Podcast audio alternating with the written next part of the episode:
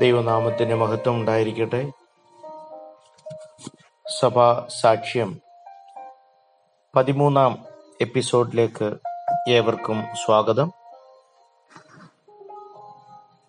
എൺപത്തിയൊന്നാം സങ്കീർത്തനം പത്താം വാക്യം: നിന്റെ വായു വിസ്താരത്തിൽ തുറക്ക, ഞാൻ അതിനെ നിറയ്ക്കും.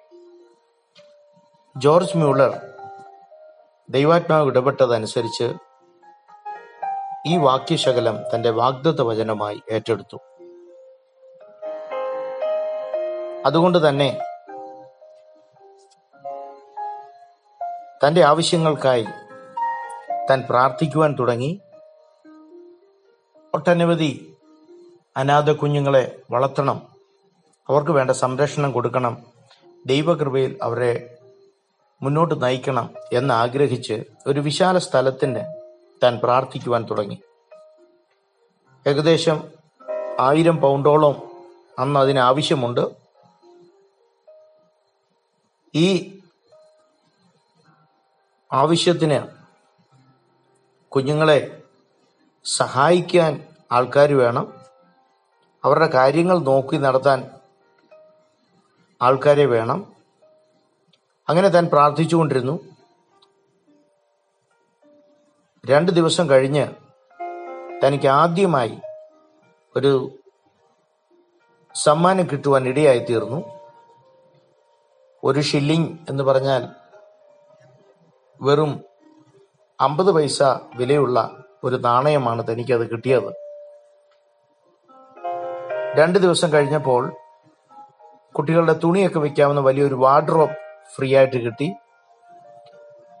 താൻ പ്രാർത്ഥിച്ചുകൊണ്ടിരുന്നത് ദൈവം ഓരോ ക്രമീകരണങ്ങൾ ചെയ്യുമ്പോൾ അതിനൊപ്പം നിൽക്കുവാൻ വിശ്വസ്തരെയാണ് താൻ ആഗ്രഹിച്ചത്. കാരണം ഇസ്രായേൽ പാളയത്തിലേക്ക് നാശം കൊണ്ടുവന്ന ഒരു ആഖാനോ സഭയ്ക്ക് പ്രയാസമായി മാറുന്ന ഒരു അനന്യാസോ സഫീറിയോ ചേർന്ന് നിന്നാൽ തന്റെ പ്രസ്ഥാനം തന്നെ നശിച്ചു പോകുവാൻ ഇടയായി തീരും എന്നതിനാൽ തന്റെ പ്രാർത്ഥനാ വിഷയമായിരുന്നു വിശ്വസ്തന്മാരെ തന്നോടൊത്ത് ചേർക്കണം എന്നുള്ളത്. താൻ ദൈവസന്നിധിയിൽ വളരെ അതിനായി കാത്തിരുന്നു. അങ്ങനെ തനിക്കൊരു കത്ത് ലഭിക്കാനിടയായി. ഒരു സഹോദരനും സഹോദരിയും അവർ ജോർജ് മ്യൂളറിനോട് ചേരുവാനുള്ള ആഗ്രഹം കത്ത് മുഖേന അറിയിച്ചു. പ്രത്യേകിച്ച് അത് ദൈവഹിതമാണെന്ന് തനിക്ക് മനസ്സിലായത് അവർ യാതൊരു പ്രതിഫലവും വാങ്ങിക്കാതെ ഇവിടെ സേവനം ചെയ്യുവാൻ അവർ തയ്യാറായി എന്നുള്ളതാണ്. മാത്രമല്ല, അവർ കത്തിലെഴുതിയത്, ദൈവഹിതമാണെങ്കിൽ ഞങ്ങളെ നിങ്ങളോടൊത്ത് പ്രവർത്തിക്കുവാൻ അനുമതി നൽകുക, ഞങ്ങളുടെ ആവശ്യങ്ങൾ അവൻ കരുതും എന്ന് അവർ ആ കത്തിൽ അറിയിക്കുവാൻ ഇടയായി തീർന്നു. അതിനുശേഷം ഒരു പാവം തയ്യൽക്കാരി തന്റെ ജീവിതത്തിൽ വിധവയുടെ രണ്ട് കാശെന്ന പോലെ നൂറ് പൗണ്ട് നൽകി. വളരെ ആവശ്യങ്ങളുണ്ടെങ്കിലും അതാത് സമയത്ത് ആവശ്യമുള്ളത് നൽകി ദൈവം ജോർജ് മ്യൂളറിനെയും ആ സംഘടനയും മുന്നോട്ട് നടത്തി എന്ന് നമുക്ക് അദ്ദേഹത്തിന്റെ ജീവചരിത്രത്തിൽ നിന്ന് കാണുവാൻ കഴിയുന്നു. ആയിരത്തി എണ്ണൂറ്റി മുപ്പത്തി ആറ് ഏപ്രിൽ ഒന്ന് അനാഥ പെൺകുട്ടികൾക്കായി ഒരു വീട് താൻ തുറക്കുവാൻ തീരുമാനിച്ചു. അങ്ങനെയുള്ളവർക്ക് അങ്ങനെയുള്ളവർ അപേക്ഷകൾ സ്വീകരിക്കും എന്ന് താൻ പ്രസിദ്ധപ്പെടുത്തുവാൻ ഇടയായി തീർന്നു. ഒരു മാസത്തിനുള്ളിൽ തന്നെ ഇരുപത്തിയാറ് കുട്ടികൾ വന്നു ചേരുവാൻ ഇടയായി തീർന്നു. ഉടനെ തന്നെ താൻ വിശ്വാസത്താൽ രണ്ടാമത്തെ ഒരു വീട് കൂടി തുടങ്ങുവാൻ താൻ ആഗ്രഹിക്കുകയാണ്. പതിനെട്ട് മാസം കൊണ്ട് താൻ പ്രാർത്ഥിച്ച അല്ലെങ്കിൽ താൻ ആഗ്രഹിച്ചിരുന്ന ആയിരം പൗണ്ടും തനിക്ക് ലഭിക്കാൻ ഇടയായി തീർന്നു. താൻ തന്റെ നീണ്ട പ്രാർത്ഥനാ സമയം കുറയ്ക്കാൻ തന്നെ തീരുമാനിച്ചു. ആ സമയങ്ങളെല്ലാം ദൈവത്തോട് സംസാരിക്കുവാനും ഇടവിൽ നിൽക്കുവാനുമായി താൻ പിൽക്കാലങ്ങളിൽ പ്രയോജനപ്പെടുത്തി. ആയിരത്തി എണ്ണൂറ്റി മുപ്പത്തി എട്ട് ജോർജ് വൈറ്റ്ഫീൽഡ് എന്ന മിഷണറിയുടെ ജീവചരിത്രം തനിക്ക് വായിക്കുവാൻ അവസരം ലഭിച്ചു. അതിൽ നിന്ന് രണ്ട് കാര്യങ്ങൾ തനിക്ക് മനസ്സിലായി. ജോർജ് വൈറ്റ്ഫീൽഡിന്റെ നിരന്തരമായ പ്രാർത്ഥന. രണ്ട്, മുട്ടിന്മേൽ നിന്ന് മണിക്കൂറുകൾ ദൈവ വചനം വായിക്കുകയും അതിൽ നിന്ന് ധ്യാനിക്കുകയും ചെയ്യുന്ന സ്വഭാവം. ഇത് തന്നെ ജോർജ് മുള്ളറിനെ വല്ലാതെ സ്വാധീനിക്കുവാൻ ഇടയായിത്തീർന്നു. ആയിരത്തി എണ്ണൂറ്റി മുപ്പത്തി എട്ട് ജൂലൈ മാസം തന്റെ കയ്യിലുണ്ടായിരുന്ന പണം എല്ലാം തീരുവാൻ ഇടയായിത്തീർന്നു. വലിയ പ്രതിസന്ധി താൻ മുന്നിൽ കണ്ടുകൊണ്ട് ഉണ്ടായിരുന്ന സ്റ്റാഫ് എല്ലാവരെയും കൂട്ടി അവർ ഒരുമിച്ച് പ്രാർത്ഥിക്കുവാൻ തുടങ്ങി.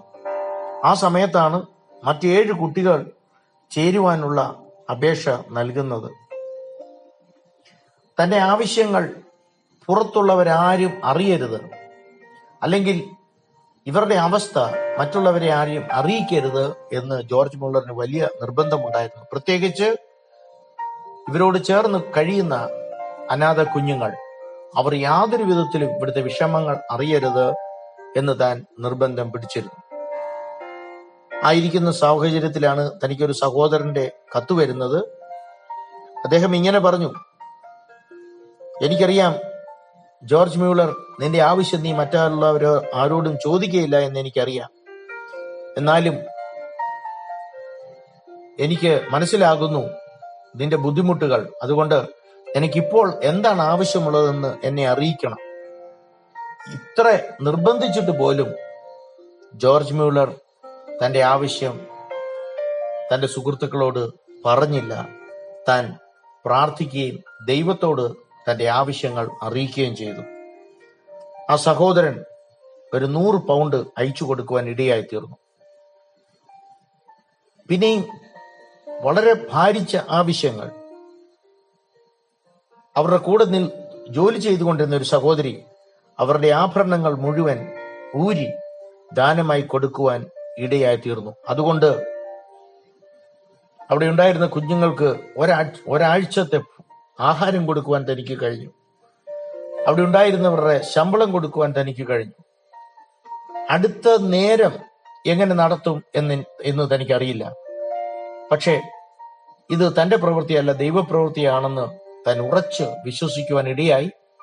ഓരോ നേരവും ദൈവം അത്ഭുതകരമായി താൻ നടത്തി നടത്തി എന്നുള്ളതാണ് നമുക്ക് മനസ്സിലാക്കുവാൻ കഴിയുന്നത്. ആ കൊടുത്തിരുന്ന ആഭരണങ്ങളിൽ വജ്രം പതിപ്പിച്ച ഒരു ചെറിയ മോതിരം ഉണ്ടായിരുന്നു. ആ മോതിരം കൊണ്ട് ആ അനാഥശാലയുടെ ജനാലയിൽ അദ്ദേഹം രണ്ട് വാക്ക് എഴുതിയിട്ടു: ജഹോവ ജൈറേ, ദൈവം ദാതാവാണ്.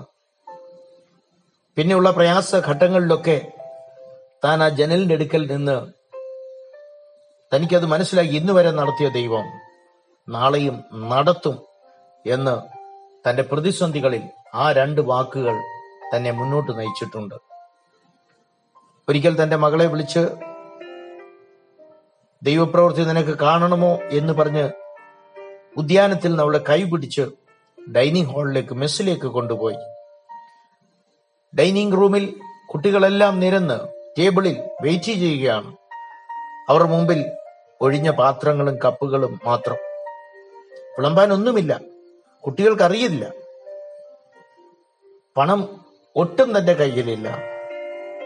എന്നാൽ വിശ്വാസത്തോടു കൂടിയാണ് തന്റെ മകളെ വിളിച്ചുകൊണ്ട് അവിടെ കൊണ്ടുവരുന്നത്. കുട്ടികൾ കാത്തിരിക്കുകയാണ്.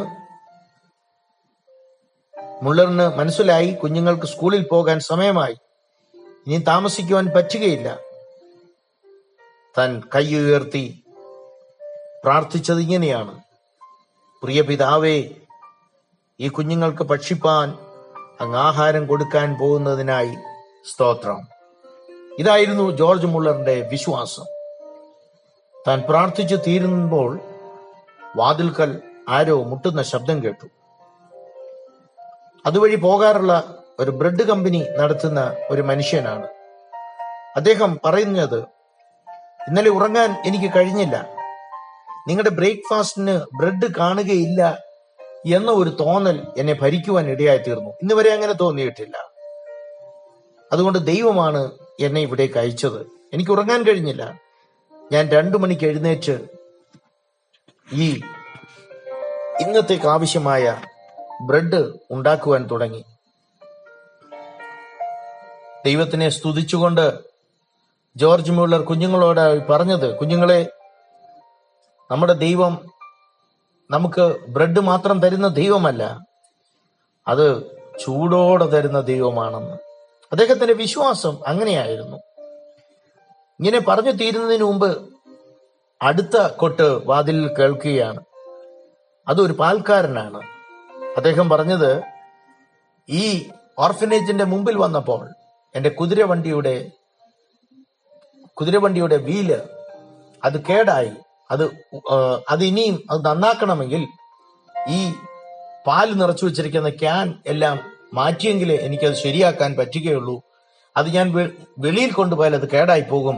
അതുകൊണ്ട് ഇന്നത്തെ ഈ മുഴുവൻ ക്യാനും എനിക്കിവിടെ തരുവാനാണ് ആഗ്രഹം എന്ന് പറയുവാൻ ഇടയായി തീർന്നു. അങ്ങനെ താൻ കൊണ്ടുവന്ന മുഴുവൻ പാലും അവിടെ കൊടുക്കുവാൻ ഇടയായി തീർന്നു. ഇതാണ് ജോർജ് മ്യൂളറിന്റെ വിശ്വാസം. ഇതാണ് അദ്ദേഹം തന്നെ നടത്തുന്ന ദൈവത്തിന്റെ പ്രവൃത്തികൾ. ഓരോ നിമിഷവും ഓരോ സമയത്തെയും ആവശ്യങ്ങൾ ദൈവത്തിൽ നിന്ന് ചോദിച്ചു വാങ്ങിക്കുന്ന ഒരു ഭക്തനായിരുന്നു ജോർജ് മ്യൂളർ. ആയിരത്തി എണ്ണൂറ്റി നാൽപ്പത്തി അഞ്ച് ഒക്ടോബർ മാസം ഏകദേശം ഒമ്പത് വർഷക്കാലം താൻ നടത്തിക്കൊണ്ടിരുന്ന ഓർഫനേജിൽ അതിനടുത്തുള്ള ആ തെരുവിനടുത്തുള്ളവരൊക്കെ ആൾക്കാർ കുട്ടികളുടെ ശബ്ദം കാരണം വളരെ എതിർപ്പ് പ്രകടിക്കുവാൻ ഇടയായി തീർന്നു. വലിയൊരു പ്രതിസന്ധി തന്റെ മുൻപിൽ കടന്നു വരുവാൻ ഇടയായി തീർന്നു. ആ സമയത്ത് തനിക്കൊരു ഈ കുഞ്ഞുങ്ങളെ കൊണ്ട് പുതിയൊരു വീട്ടിലേക്ക് മാറുക എന്നുള്ളത് തനിക്ക് ചിന്തിക്കുവാൻ പോലും കഴിഞ്ഞില്ല. കാരണം ഇത്രയും അധികം കുട്ടികളെ താമസിപ്പിക്കണമെങ്കിൽ ആറോ ഏഴോ ഏക്കർ സ്ഥലം ആവശ്യമാണ്. അതും ബ്രിസ്റ്റോളിന്, അന്ന് ഈ കുഞ്ഞുങ്ങൾ താമസിക്കുന്ന ബ്രിസ്റ്റോൾ പട്ടണത്തിന് അടുത്ത് തന്നെ വേണം. കുറഞ്ഞത് മൂവായിരമോ നാലായിരമോ പൗണ്ട് ഇല്ലാതെ വസ്തു പോലും വാങ്ങിക്കുവാൻ പറ്റുകയില്ല. പിന്നെ അതിനു വേണ്ട കെട്ടിടങ്ങൾ പണിയണം. മുന്നൂറ് കുട്ടികൾ, അവരുടെ നോട്ടക്കാരും സഹായിക്കുവാനുള്ളവരും. വാങ്ങിക്കുന്ന വസ്തുവിന്റെ നാലിരട്ടിയോളമാകും ഈ ഒരു കെട്ടിടം പണിയണമെങ്കിൽ. മാത്രമല്ല, ഒരു വർഷം ഈ കുഞ്ഞുങ്ങളുടെ ദൈനംദിന ചിലവ് മറ്റ് നാലായിരമോ അയ്യായിരമോ പൗണ്ട്. ജോർജ് മ്യൂളറിനെ പോലെ പാവപ്പെട്ട ഒരുവന് ഒരിക്കലും സ്വപ്നം കാണുവാൻ പോലും സാധ്യതയില്ലായിരുന്നു. പക്ഷേ തന്റെ കൈമുതലായി ഉണ്ടായിരുന്ന വിശ്വാസം വിട്ടുകളയാതെ താൻ പ്രാർത്ഥിക്കാൻ തുടങ്ങി. ഏകദേശം മുപ്പത്തിയാറ് ദിവസം കഴിഞ്ഞപ്പോൾ ആയിരത്തി എണ്ണൂറ്റി നാൽപ്പത്തി അഞ്ച് ഡിസംബർ പത്താം തീയതി തനിക്ക് ആദ്യമായി ഏറ്റവും കൂടുതൽ ഒരു സംഖ്യ എന്ന് പറയത്തക്കവണ്ണം ആയിരം പൗണ്ട് തനിക്ക് ലഭിക്കാൻ ഇടയായി തീർന്നു. മൂന്ന് ദിവസം കഴിഞ്ഞപ്പോൾ ലണ്ടനിൽ നിന്നുള്ള ഒരു ആർക്കിടെക്ട് ഇവരെ വിളിച്ചിട്ട് പറഞ്ഞു, ഞാൻ നിങ്ങളുടെ കെട്ടിടത്തിന് വേണ്ട സൗജന്യമായ പ്ലാൻ വരച്ചു തരാം, അതിന്റെ സൂപ്പർവിഷൻ ഞാൻ യാതൊരു പ്രതിഫലവും കൂടാതെ ചെയ്തു തരാം എന്ന് അദ്ദേഹം പറയുവാൻ ഇടയായി തീർന്നു. അങ്ങനെ അതിന്റെ ആവശ്യത്തിലേക്ക് താൻ ഒരു വസ്തു നോക്കുവാൻ ശ്രമിച്ചു. പ്രാർത്ഥനയോടെ അത് കണ്ടുപിടിച്ചു. എന്നാൽ ആ ഉടമസ്ഥനെ കാണാൻ തനിക്ക് കഴിഞ്ഞില്ല. എന്നാൽ താൻ ഒരു കത്ത് എഴുതി വെച്ചിട്ട് പോയിരുന്നു. അന്ന് രാത്രി ഈ ഉടമസ്ഥൻ രാത്രിയിൽ ഏകദേശം രണ്ടു മണിക്കൂറോളം ഈ കത്തിനെ കുറിച്ച് ചിന്തിച്ചു കിടക്കുകയാണ്. എന്താണ് ജോർജ് മ്യൂളറിന് ഞാൻ മറുപടി കൊടുക്കേണ്ടത്? അടുത്ത ദിവസം ജോർജ് മ്യൂളർ അദ്ദേഹത്തെ കാണുമ്പോൾ അവർ പറഞ്ഞതിലും പകുതി വിലയ്ക്ക് ആ വസ്തു കൊടുക്കുവാൻ ആ ഉടമസ്ഥൻ തയ്യാറായി. ആറാഴ്ചകൾ, ചുരുക്കി പറയട്ടെ, ആ കെട്ടിടത്തിന്റെ പണി തുടങ്ങുവാൻ ഇടയായി തീർന്നു. ദൈവം സഹായത്തിനായി ഓരോരുത്തരെ അതത് സമയത്ത് ഒരുക്കിക്കൊണ്ടിരുന്നു. രണ്ടു വർഷം കൊണ്ട് അതിന്റെ പണി പൂർത്തിയാക്കി അവിടെയുണ്ടായിരുന്ന മുന്നൂറ്റി എട്ട് കുട്ടികളെയും ആ പുതിയ കെട്ടിടത്തിലേക്ക് മാറ്റുവാൻ ഇടയായി തീർന്നു. ഇതാണ് ജോർജ് മ്യൂളറിന്റെ വിശ്വാസം. താൻ വിശ്വസിച്ച, തന്റെ ആവശ്യങ്ങൾ അറിയിച്ച ദൈവം ഒരിക്കലും ജോർജ് മ്യൂളറിനെ കൈവിട്ടില്ല. ഈ വചനങ്ങളാൽ ദൈവം നിങ്ങളെ ധാരാളമായി അനുഗ്രഹിക്കട്ടെ.